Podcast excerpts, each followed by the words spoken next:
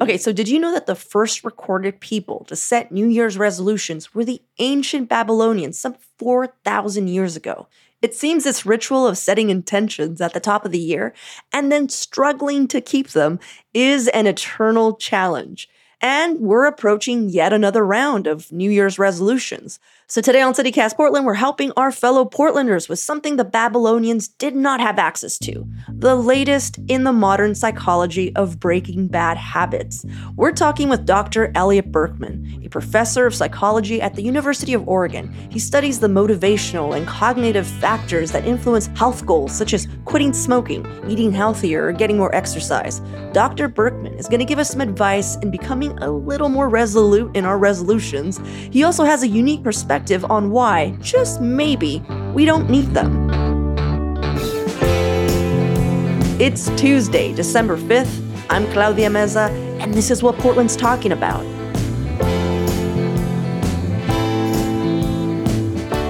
Dr. Berkman, thanks so much for being here. Thanks, Claudia. I appreciate the invite. I'm happy to be here. I feel like this is an age old question or battle is how to break habits that you don't want, uh, how to start habits and maintain them, uh, the ones you do want. Um, I'm curious in your line of work, what are some of the most common bad habits that people want to break in Portland? You know, a lot of habits in Portland are similar to the ones that I hear about all around the country. Um, and in fact, in studies nationwide, the top habits people want to change are things like eating more healthfully, getting more physical activity, uh, maybe getting out of that bad relationship. But specific to Portland, I think Portlanders are a group of people that are really conscious of health and sustainability. Mm-hmm. And so I certainly hear a lot of folks talking about um, setting goals for physical activity and also setting goals for environmental action, like changing their mode of transport, eating local, or starting to set up their own garden. Because I mean, the ones I hear also is like, I don't want to go to the bar as much. I mean, we have such an, or I don't want to eat out as much, uh, mm. which in Portland's like favor and also, you know, uh, I don't know, deficit is that we have a really great dining scene. It's so easy just to go out and eat. Mm-hmm. And also our bar scene is incredible. Do you think that Portland is encouraging us to become alcoholics and um, spend all our money on eating out? Well, there's no shortage of vices, uh, you know, in Portland, and we certainly go out of our way to make it available to folks. Um, you know, if people feel like you're drinking too much alcohol or too much coffee, for that matter, right? Those things are widely available.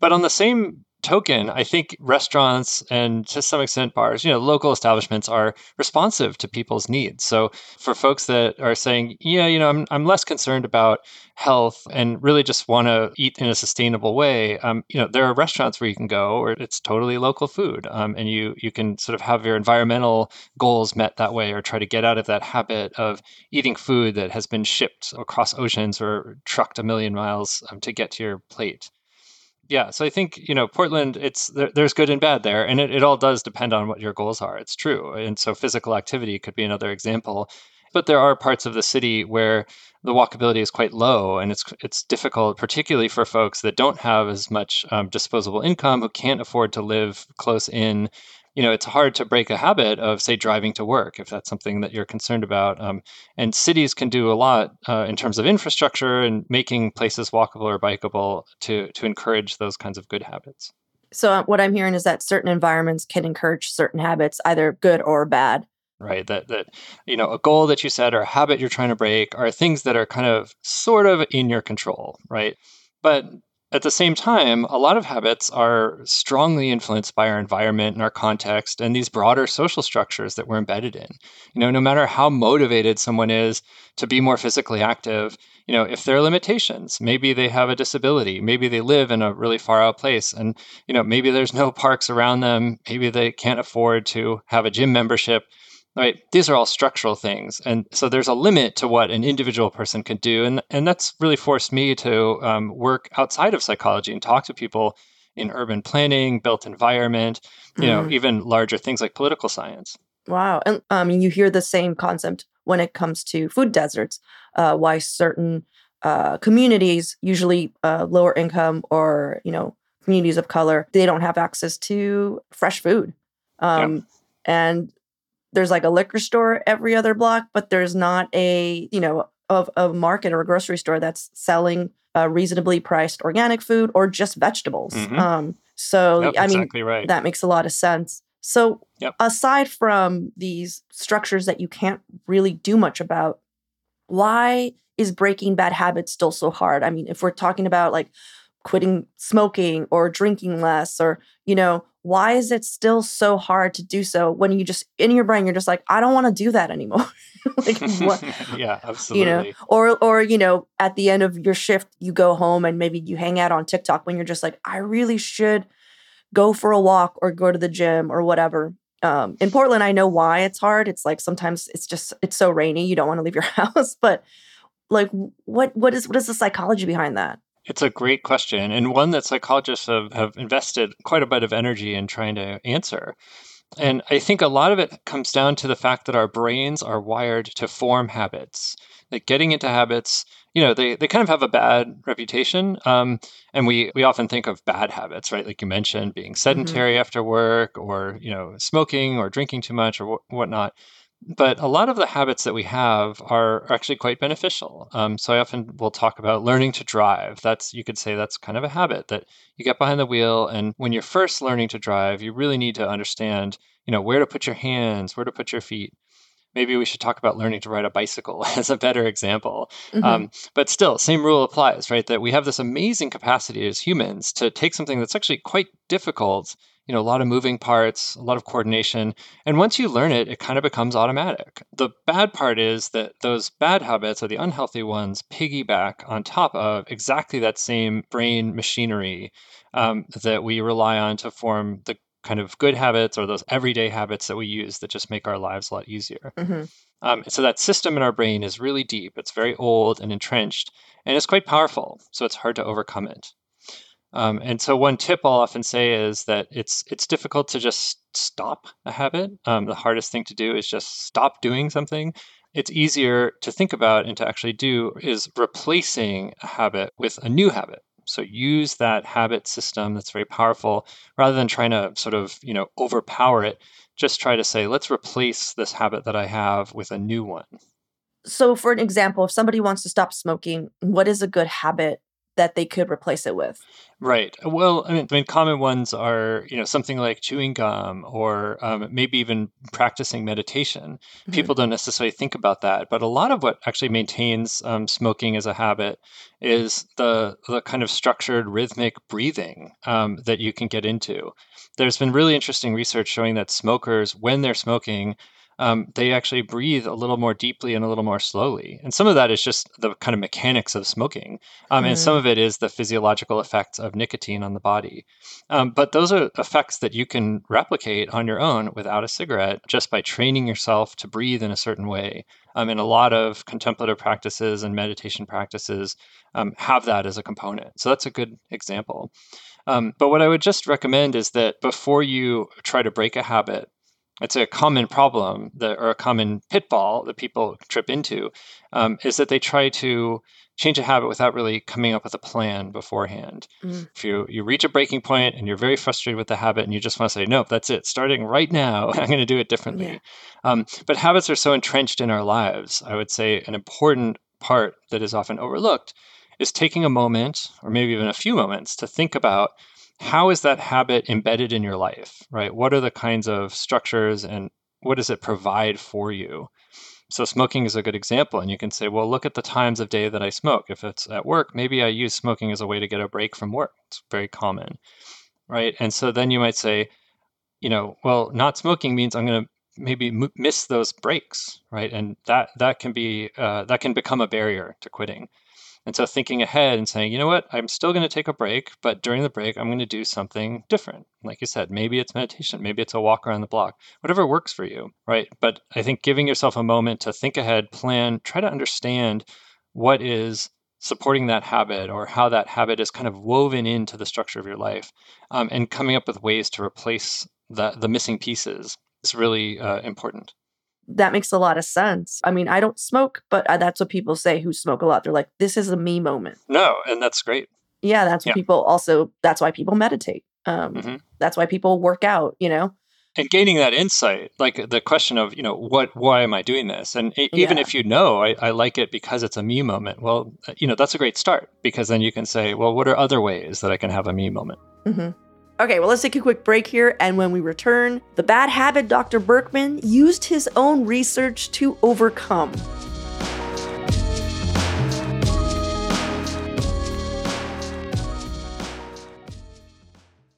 If you're willing to share, was there a bad habit you were able to break? Like, what was the strategy there? well, I mean, you don't have Uh, to. You, I mean, you don't. You don't have to open up to me, Dr. Berkman. But I'm just saying, if if there's something that uh, on at the ready, I'm sure someone's asked you since this is your whole uh, field of study.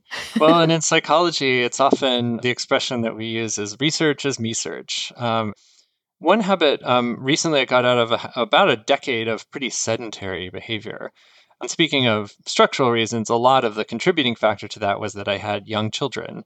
Um, of course, I don't want to completely blame my kids. There are plenty of parents out there of young kids who can still exercise. But for me, it dropped off. And so that habit of sitting around when I came home from work or, you know, on the weekends when I had some free time was hard to overcome. You know, it's it's very we it's underappreciated, I think, in our culture of just how nice it is to sit and do nothing. Um, but it's something we can all relate to. And so getting over that habit and kind of rediscovering the joys of being physically active. And of course, I'm in Eugene, so the the activity of choice here is is running. Um, and I've been running fairly regularly for about a year and a half now Yeah. a key component of habit of forming habits is to is reward um, and that's that's kind of how Okay. they get you know formed to begin with I was about to ask, like, how do you keep it? Because I can I can run Yeah. for three days in a row and be like, I did it, and then be like, yeah, I'm done. You know, right like, right. You've done it. Yeah. what's the reward? well and that's the funny thing of habits. At first sometimes the reward has to be almost artificial and you kind of have to deliberately reinforce yourself right? You're training yourself just like pavlov trained his dogs to do something. You know i mean that's that's habit formation at least at, at the very beginning.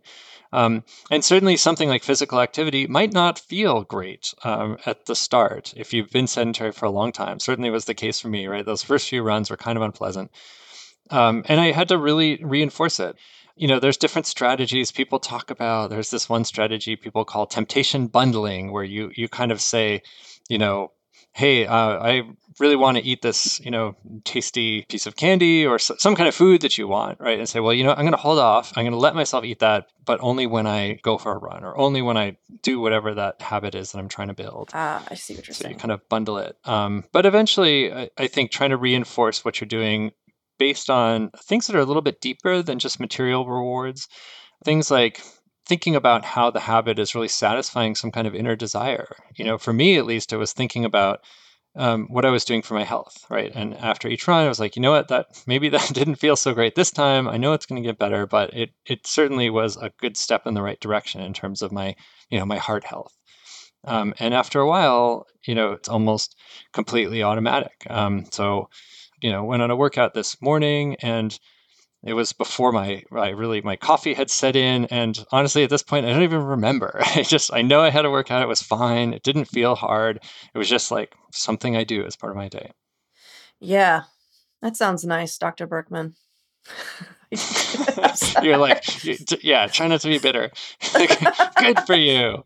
No, but I think I'm trying, trying to illustrate like these are the ways that, and but it's true. Like for people who are like these dec- running for decades and decades, they'll tell Yeah. you like it would be harder not to run. Right? It's just sort of built into the routine. It's just part of their life, um, and doesn't feel hard. hmm Do you recommend any online resources for people who uh, maybe want to see work out like their strategy in a sense of how to break a habit or how to start a good one? It's a good question. I mean, I like this idea of rewarding yourself, and so there's various online tools for that. Um, one of them that's kind of funny that I'll tell you about is called Stick, um, S T I C K K. It has two Ks at the end. Okay. And the the trick there is that you actually um, put some money down, right? And so you say, I have this habit I want to form or this goal I want to achieve, and you actually give them money, and they take it and put it into a kind of an escrow account. And if you fail, or you, I should say, if you succeed in your goal, you get the money back. Uh, but if you don't, then the money goes towards some charity that you specify that is, you know, something you wouldn't want it to go towards. Um, right. And so it's kind of the flip side of reward. It's almost like a punishment. And so the motivation there is you're trying to avoid giving money to this charity that you don't like. you know, going to go to this horrible political candidate or something. Yeah, yeah. I'd much rather run. Um, oh man! But is it like the honor system? Yeah, it works. It, it is by default. I mean, it works even better if you can nominate like a referee. I think is the term they use, where you you pick somebody, a friend or a relative, where you can say, "Hey, this person, I'm going to give this person the power to tell you whether I was successful or not." So you know, you could always lie to that person, um, but I think for for the most part, people would be honest, and their friend or their partner or whoever would be able to report and say, "Nope, you know what, Claudia, uh, she didn't get there." Wow. Yep. You mean my ex friend? yeah, exactly. It's really interesting. I'm still not seeing my path here, but maybe maybe I'll figure it out. Well, in the end of the day, you know, your goals are your own. And for some yeah. people, you know, on the motivational side, I'll have these kinds of conversations where we explore the barriers and we explore the factors that would be really motivating to them. And sometimes people discover, you know what? It's just I just don't really want it. Like I don't want to be physically active, and that's fine. You know, no judgment here. It's like maybe you don't. It doesn't sound like you want to get in you shape, know? and that's fine. That's fine. it is fine, and you know, because there's nothing, you know, there's nothing morally virtuous or something like that about being mm-hmm. in shape. It's just it's a goal, right? And so, yeah, you have other goals. You know what? I like this. I like I like where this landed. Um, I feel good about myself, and I hope others listening know that maybe they just don't need to have goals. right. Dr. Berkman's like, that's not what I said, and that's not. no, I, I'm actually a big fan of that. I think goals are something our you know our society often foists upon us that we mm-hmm. we kind of get this package of goals that we're supposed to have you know it's and in some ways it's like not to get too political but it's a very kind of capitalist sort of mindset of like you're supposed to have educational goals and professional goals and health goals and relationship goals. And you know what? Uh, who says that right? It's like society right. is saying that but maybe not for every individual. And and and there are a lot of traditions. I mean i think kind of eastern contemplative traditions are are give a different message right? And say you know what it's not about what you're going to be in the future or what you were in the past. It's about who you are right now in the moment. And that doesn't sound like goal setting to me. Um, mm-hmm. And so, you know, that's just another way of approaching it. I love that. I think we're going to end with that just because it, I don't know, that's so beautiful. I've never thought about it that way. Just like maybe these goals aren't going to service you in the way that you think you are. They will, you know? Yeah. Well, thank you so much, Dr. Berkman, for taking the time Great. Thanks, Claudia. It was a pleasure.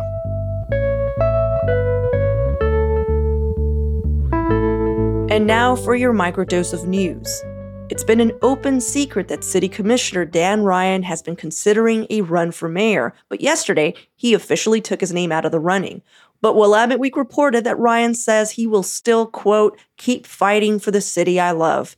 Commissioner Mingus Mapps has already declared his intent to run for mayor back in July, and fellow commissioners Carmen Rubio and Rene Gonzalez have yet to make definitive statements either way. Also, a judge ruled that a lawsuit over the razing of hundreds of homes in Portland's Albina neighborhood, which took place over 50 years ago, can proceed. Defendants argue that the demolition that made way for Legacy Emanuel Hospital and Health Center was a violation of the family's civil rights. The city, Prosper Portland, and Emanuel had hoped to dismiss the suit. For even more local news and events, sign up for our daily newsletter, Hey Portland. We'll throw a link in the show notes.